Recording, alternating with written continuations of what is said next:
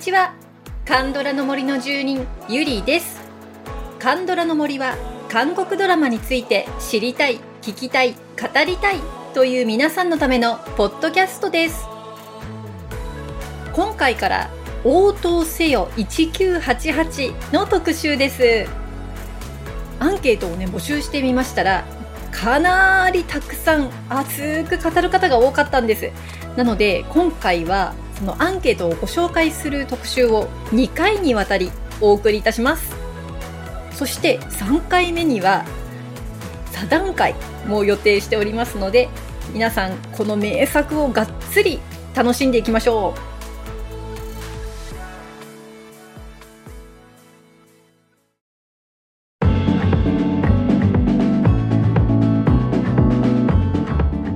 応答せよ1988は2015年 TVN のドラマです。舞台は1988年、ソウル五輪が開催された年です。この時高校生だった幼馴染5人とその家族の物語です。監督のシン・ウォンホさん、脚本家のイ・ウジョンさん、このコンビで応答せよというシリーズがね、はい、3作作られたということで、1988はそのシリーズの3作目となります。1997、1994、そして1988ということですね。そしてこの監督と脚本家のコンビ、えー、賢い医師生活もこのお二人で手掛けていらっしゃるということで、結構ね、あの、特徴は共通しているなというか、あの、平凡なね、生活の引きこもごもに焦点を当てて、まあ、心にグッとくるドラマだなというふうに思います。でこの応答せよですけれども俳優さんもねかなり豪華ですよね。幼なじみの一人の、まあ、天才技師、えー、囲碁の天才であるテクはパク・ボゴムさんが演じていらっしゃいますしあとあの映画メインに出ている実力派の俳優さん2人リュウ・ジョンヨルさんイ・ドンフィーさんそして私もこの前まで見てましたシカゴタイプライターに出てきたコギョンピョ。本当にあの実力派の俳優さんがたくさん出ていらして見応えのあるドラマになっています。今回のこの第1回目はキャラクターと俳優さんに焦点を当ててコメントを紹介していきます。さあ最初の質問はあなたの好きなアッパお父さんは？ということでコメントをいただきました。はい、一番コメント多かったのはね、チェ・ムソンさん。え、テクのお父さんになりますね。まあ、この方に、えー、と一番コメントが来ました。私もね、この俳優さん大好きで、最初に見たのは、あの、気候号というドラマでね、これまたいい役だったんですけれども、またあの、秘密の森2では今度またちょっとね、変わった、少し悪い役だったんですけれども、このテクのお父さんがね、やっぱり一番印象的じゃないかなと思います。じゃあコメントね、言ってみましょうか。えチェムソンさん。選んだ理由ですね。えー、まずはロブコさんからいきましょう。寡黙で愛情表現が下手で、でもテクをすごく愛していて、不器用な人だけど心は人一倍温かい。そんなムソンさんが好きです。エミリンコさん。ソヌの恩馬と知り合いで、妻を亡くしたムソンを呼び寄せたことが分かってから、二人の関係が縮まっていくところがとても良かった。不器用そうでもないんだよね。そうですね。あの、意外と後半ちょっと積極的だったりしましたね。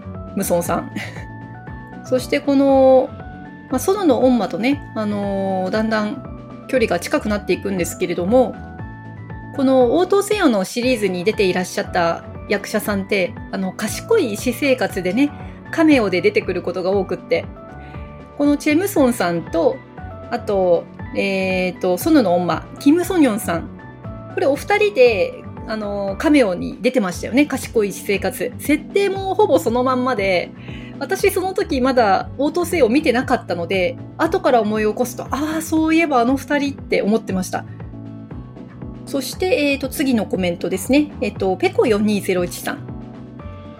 いつもは冷静なムソンさんです。しかし、テクが飛行機事故にあったかもの知らせに慌てふためいた姿は、子供を心配する親の気持ちが溢れていて、とても印象に残っています。ありがとうございます。そう、ムソンさん、あの、飛行機事故にあったかものあの話の時に、東京で、東京行きの飛行機だったんだよね。で、なんだっけ、胴体着陸にあった飛行機に乗る予定だったんだけど、実はその一本前にね、乗ってたんだよね。で、東京のホテルで、そのテクが電話に出て、ムソンさんと喋るとき、ムソンさんはあの時は落ち着いた感じだったんだよね。でも実はその前に一回電話をしていて、もう取り乱したムソンさんっていうのが見られるんですけれども、もうあのエピソードもね、すごくムソンさんのテクへの思いが溢れていましたね。えー、そしてお名前、えっ、ー、と、お名前なしさんという方からコメント来てますけど、無口で優しい、本当に優しいムソンさんですよね。はい。ということで、まず、テクのお父さんにコメントをたくさんいただきました。さあ、その次に、えー、多くいただいたのは、ソンドンイルさん。ドクソンのお父さんですね。はい、えー、役名もそのまんま、ソンドンイルさん。はい。えー、コメント、スイカさん。とても温かい人だから。スギョンさん。応答せよシリーズを通じてのすべてのヒロインのアッパで最強だと思います。あ、そうなんだ。ソンドイルさんずっと出てるのね。あ、本当だ。今ちょっと調べてみたら、このソンドンイルさんとイ・イルファさんがずっとお父さんお母さん役で出てるんだ。あ、知らなかったです。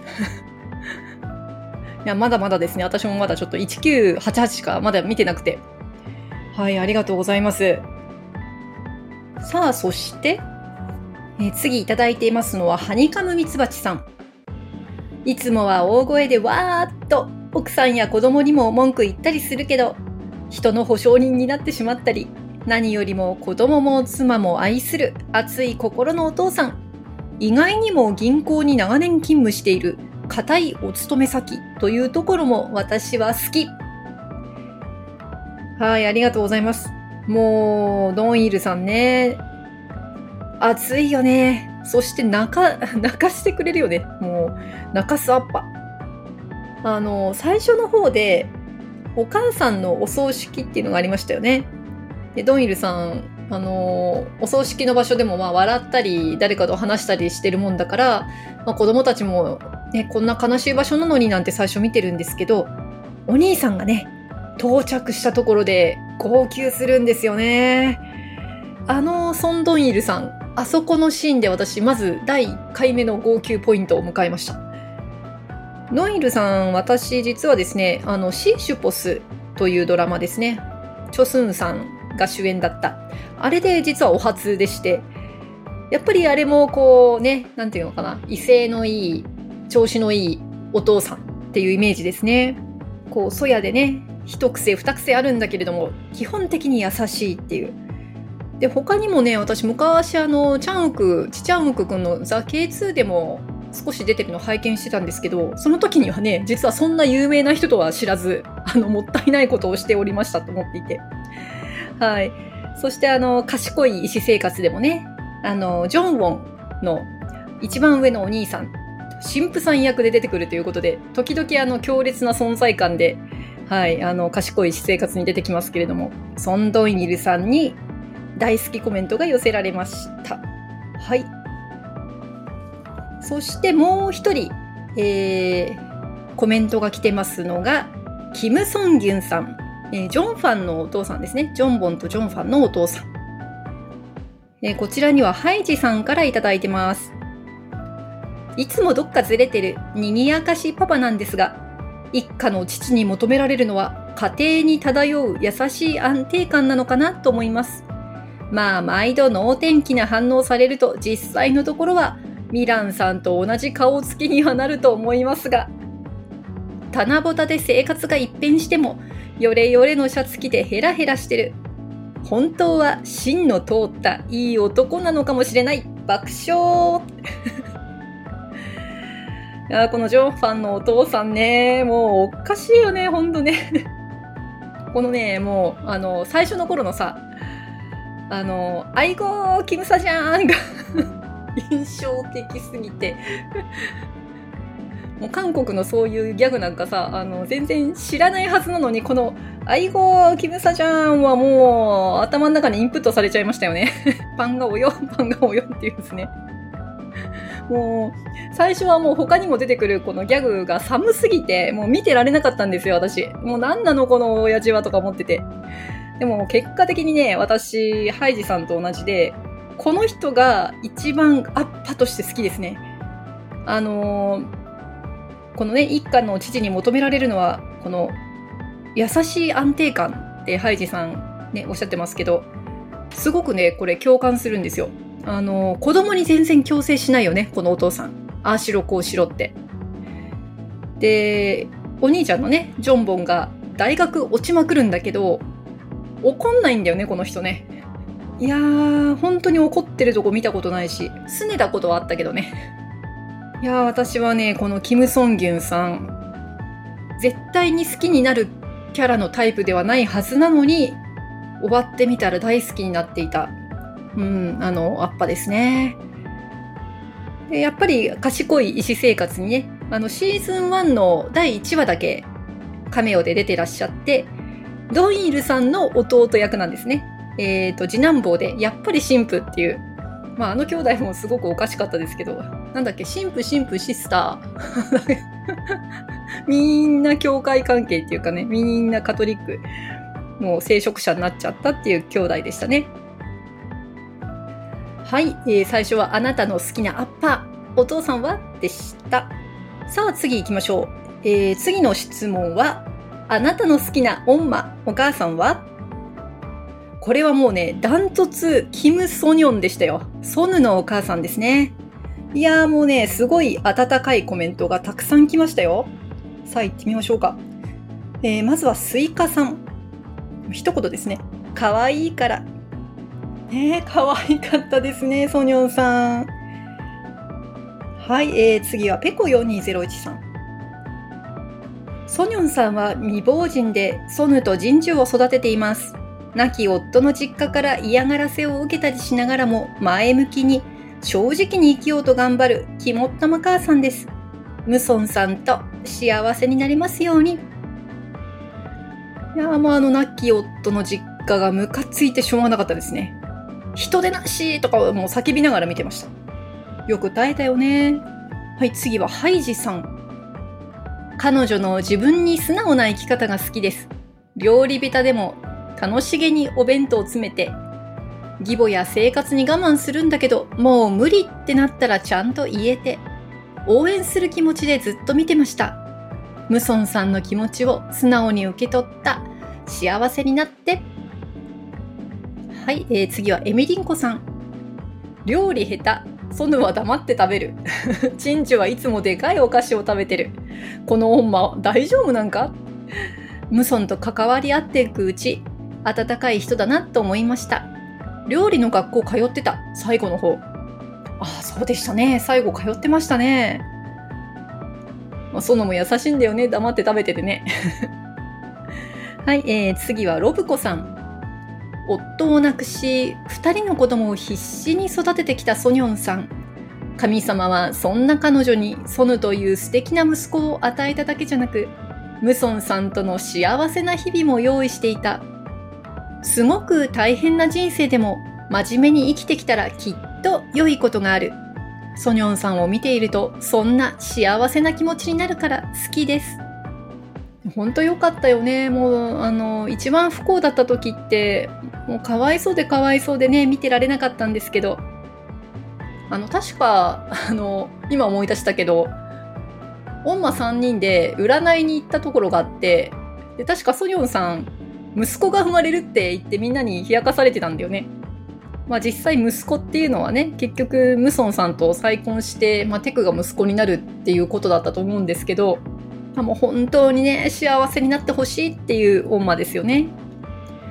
えー、さあ、お次はスギョンさんから。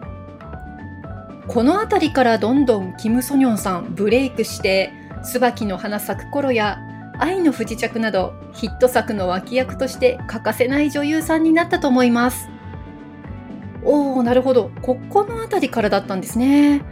私はもうあの愛の不時着がお初で次にその椿の花咲く頃ということで、まあ、このビッグタイトル2つにこのねキム・ソニョンさん出ていらっしゃったのでもう本当に強烈な印象だったんですけれども、まあ、どちらもね気が強いあの恩馬の役だったんですがこの応答せよではねうんなんかけなげにこう生きていく。本当にうん可愛らしいというのか何というのかうんひたむきに生きている。一生懸命生きてる。応援したくなる。そういう女性でしたね。はい。さあその次いただいたのがラ・ミランさん。ジョンファンのお母さんですね。えー、ハニカムミツバチさんからいいてます。長年割と大変な生活をしてきて長男の買った宝くじで豊かになっても気取ったとこなくちゃんと幸せを分けたり困った時にはさっと助けるとこがすごいと思うし素敵。のど自慢とかにチャレンジしちゃうとこも好きだな。タイプの違う息子夫を時に叱り時に優しく見守るミランさんが印象に残っています。ね私も大好きですラミラン。あのかっこいい女だよね。サバサバしてて。私も一番大好きな女かな。バカバカやってるお父さんを怒ったりしてるのにもかかわらず自分もね あの酔っ払ってのど自慢出ちゃったりとか。結構あなたも大概よねって思ったりするところもあったりなんかして。はい、えー、ミランさんでした。えっ、ー、とですねさあ次はねあのイイルファさんに、えー、月田正也さんから投票を1票いただいております。ドクソンのねお母さんですよね。ちょっとコメントはなかったんですが、私このイルファさんもね、本当にあの苦労されていて、まあ、後半ね、やっと家計が好転した時は良かったなと思いましたけれども、あの、賢い医師生活の方には、あの、ギョウルのね、えー、オンマの声だけで、あ、電話の声なのかな？あの、それだけでちょっと登場していたということで、今回調べていて初めて知りました。声だけカメオ。まあ、このイルファが結構ね、この典型的な韓国の女だったかなというふうに思ってます。さあ次のアンケートを行ってみましょう。今度は子供たちの中で好きだったキャラは？ということで、何人でも選んでいいですよというアンケートでした。もうね、あのー、みんな子供たちのこと好きすぎて、キャラで分けて分類してご紹介できないんですよ。なのでそのままね、ご紹介していきます。はい、えー、まずは、あ、お名前なしだった方ですね。キム・ジョンファン一択でした。えー、一言、ツンデレだから。ね、もうツンデレの極致でしたね、ジョンファン。もうこれが、そのツンデレがたまらない。えー、そして、ハニカムミツバチさん。えー、ボラ、ジョンファン、ジンジュ、テク、ドンリョンといただいてますね。本当はジョンファン一択なんだけど、笑い。ボラは自分と同じ長女な感じが少しかぶる。で、ボゴム。このドラマを見るまではお顔が綺麗すぎて少し敬遠していたのだけれど、テクで完全にボゴム苦手が飛びました。テク、いい子。そしていつも賑やかしなドンリョンも実は優しく幼馴染としてドクソンを見守っているところが好き。ジンジュはもうとにかく可愛い、可愛い。うーん、どの子も可愛いね。そう、ジンジュ可愛かったね。成長してちょっと生意気になるところもいいよね。あの辺のソヌとね、ちょっと大きくなったジンジュの関係も、こう、昔は可愛い可愛いってそのも可愛がってたのにだんだん生意気になってくるとまたねちょっとこう鬱陶しいなみたいになって、うん、そういうこの描き方もねなんかリアルだったなと思いますはい次はねロブコさんからえー、ロブコさんはジョンファン・ソル・テクですね。ジョンファンのドクソンへの気持ち、何度見ても泣けます。あの時、信号に捕まらなければ人生変わっていたかもしれない。指輪を前に告白するシーンでは切なくてたまりません。ソヌはボラへの一途な気持ちを貫いたところが素敵。年下だからと相手にしてもらえなくても諦めずにずっと思い続ける情熱にぐっときます。テクは自分が天才だと気づいていない刃物のような鋭さと春の日差しのような暖かさを持つ不思議な魅力にはまります。ドクソンを好きだと自覚してからの変化に胸がキュンキュンします。いやーもうキュンキュンするよね。本当にテクはね、やばかったね。あの、パクボゴムさん、うん、あのね、ハニカムミツバチさんも最初はちょっと苦手だったけれどもテクで苦手が飛びましたって言ってましたしロブコさんもテクいいって言ってるし私もね本当にこのテクにはやられましたねボゴムさん私映画のあの祖母で初めて見たんですよ実はあまりにもねあの映画の中ではかわいそうでかわいそうで本当にかわいそうででその後この応答せよだったのでなんかね、あの、癒されました。よかったねって。なんというかね、この俳優さんは本当にけなげっていうのが似合いますね。さあ、次の方行きましょう。ペコ4201さん。えー、ドクソン、ボラ、テクでいただいてますね。えっと、ペコ4201さん、このアンケートの時点では30話までね、見ていたということで途中だったんですよね。はい、コメント紹介していきましょう。ドクソンは明るくてしっかりしているけれど、真ん中っ子で悩み、恋愛の機微には疎い高校3年生です。人への気配りに長けています。もう少し自分のことを構ってあげましょう。すぐそばであなただけを見ているナムちゃんがいますよ。ボラはソウル大の優等生で上から目線オーラを放っていますが心が傷ついた人に寄り添いながらかける言葉が温かくて根っこは優しいヌナです。ソヌと付き合って柔らかくて可愛くなりましたね。テクは囲碁の世界の藤井聡太三冠みたいな存在で、幼馴染と過ごすのが貴重な息抜きの時間です。ドクソンに対する一途な思いが早く伝わってほしいです。時折見せる笑顔が愛らしくて。はい、ありがとうございます。もうこの配信がある時には完走したかな？ね、テク、よかったね。うん。はい、えー、次はハイジさんですね。ドクソン、ジョンファン、テク。はい、えー、ドクソンはザ第2子が突き抜けてて見てて愉快になるんです。世界最強の姉の服を何のためらいもなく着ちゃうエピソードあったねそれがちゃんと最初のきっかけから最後の顛末まで書かれてて愉快で愉快であれお母さんも巻き込んで大騒ぎだったね。単純で面白おかしく生きてるんですが横丁のみんなの優しさの中で育ったままの人の気持ちがわかるいい子なんですよね。ジョンファンは切ないんです。もう全部が切ない。やりたいこと言いたいことを表に出せないところが本当にけなげなんですよ。彼が自分の感情をぐっとこらえる数々の場面。今思い出しても涙が出ちゃいます。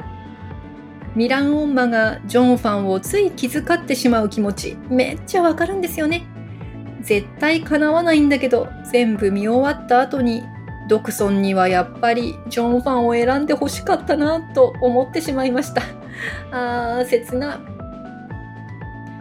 テクははい、皆さん同じだと思います。可愛すぎ、割と直球、そして大胆。本当に可愛かった。はい、ありがとうございます。もうジョンファンね、かわいそうだったね。なんかもう、常に間が悪いというかね。でそしてもうね、いいの。ジョンファンはね、もうミランさんの娘なんだから。もうね、どこにも行けないの。もう、ね、きっとあのまま私は、彼はもうずっと独身だったんじゃないかと思っています。はい、えー、次はスイカさん。スイカさんね、全員選びましたよ、全員。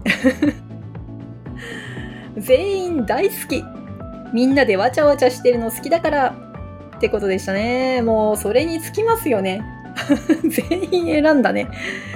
最初、そうそう、あの、他にちょっと選んでる人がいなかったので、あの、ノウルとかね、ジョンボンとかも入ってるからね。あの、ま、それもそれも含めて全員選んでいただいてまして、もう最初あんなに子供がいて誰が誰だかよくわからなかったんですけど、不思議ですよね。最後にはもうちゃんと一人一人わかるようになってました。はい、えー、次はエミリンコさん。エミリンコさんはドクソンとテク。2016年のキム・ジュヒョクは一体誰が大人になった時なのか。ハマったのはこれです。テク、囲碁の天才であり、繊細。でも危なっかしい。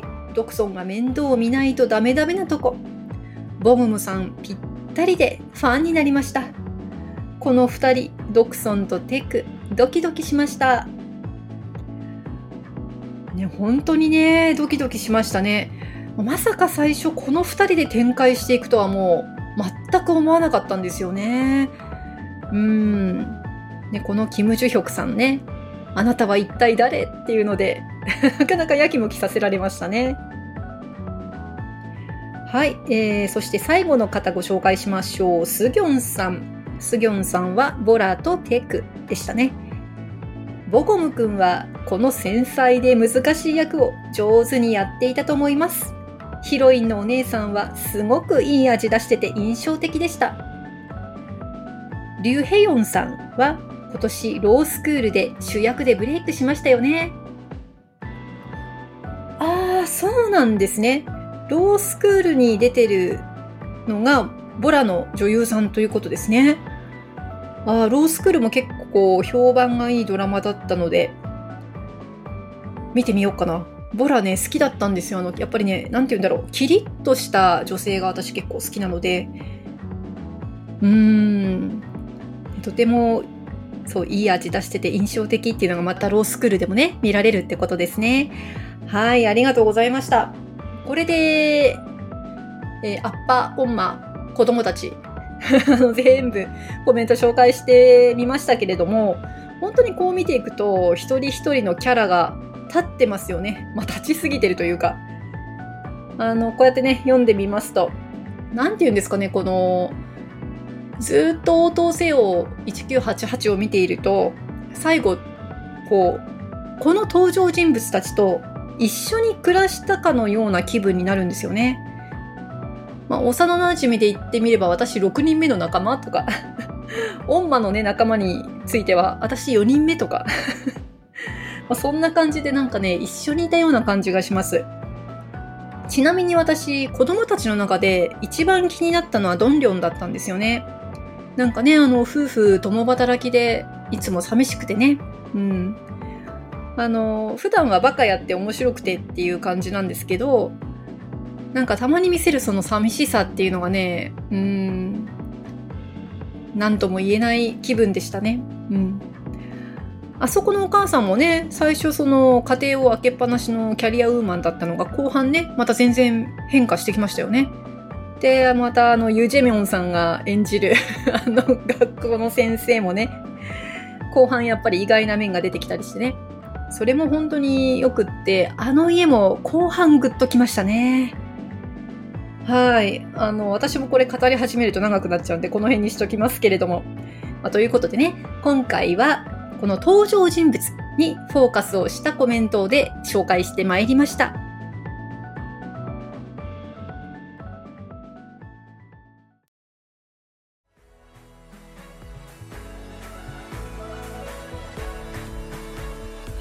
応答せよ1988、1回目でした。私自身はね、1988年は中学生でしたね。ドクソンたちより年下っていうことになりますかね。でもね、あの、ファミコンとか懐かしかったですよ。ああ、こんなところにファミコンあるなんて思って。本当はね、こういうドラマ、あの、ホームドラマみたいなのって実はすごく苦手だったんですよ、私。でも気づいたら、あの横丁にどっぷりでしたね。本当に不思議なドラマだと思います。応答せよ1988。さて次回はですね、ドラマの全般的な感想をご紹介してまいります。はい、番組のご感想もぜひお送りください。LINE 公式アカウントにご登録いただければ、配信もアンケートの通知も逃さず受け取れます。感想もすぐに送れます。Twitter、Instagram、Facebook でご案内しておりますので、ぜひご登録をお願いいたします。それでは、今日もお聴きいただきありがとうございました。また次回、カンドラの森の奥深くでお会いいたしましょう。